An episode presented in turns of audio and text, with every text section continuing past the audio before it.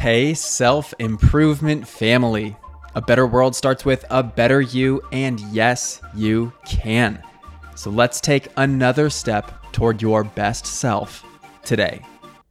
Something I learned through Brian Johnson and his personal development platform, Heroic, which I use daily, is the etymological definition of confidence. The Latin roots of confidence can be traced back to confidere, which translates to intense trust. Now, this might not make immediate sense when you think about your own relationship with feeling confident, so let's break it down and you can see it for yourself. First, let's think about the scenarios that test your confidence. It's following through on making that bold decision or taking a chance. It's putting yourself out there, maybe even in a public way by speaking on a stage. The common theme in situations that require you to be confident is that they're inherently uncertain. You're making a decision and you don't know if it's the right one. You're taking a chance and you don't know how it will pan out. You're on stage and you're unsure if it'll tank and you embarrass yourself or if the message will really land.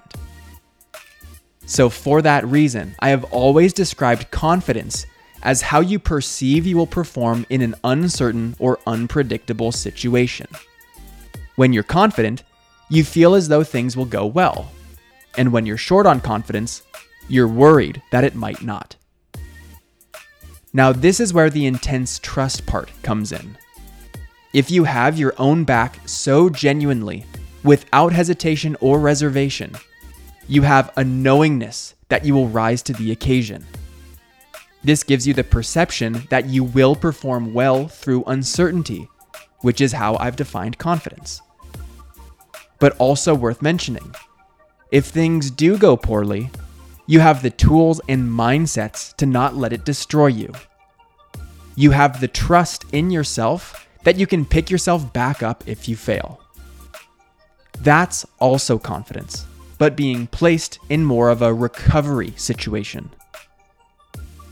A friend of mine named Heather Monahan has an expression that at every moment you're either creating confidence or chipping away at it. This self perception is a dynamic quality, and you need to prove it to yourself. That involves putting yourself in these uncertain situations to realize that you're capable of managing them well. It's doing the work in advance so that you can be prepared and lean on all of the reps you've done in the past. Confidence is earned and grown over time. You need to invest in building that intense trust. But when you do, you'll start pushing the boundaries for what you thought was possible in the world. I'm Brian Ford, and I want to tell you that by showing up for this podcast, internalizing the growth, and investing in your future, you are supporting your own confidence. It's a first step, and there are more to come but you're on the path. You grew today. Let's do it again tomorrow on Self Improvement Daily.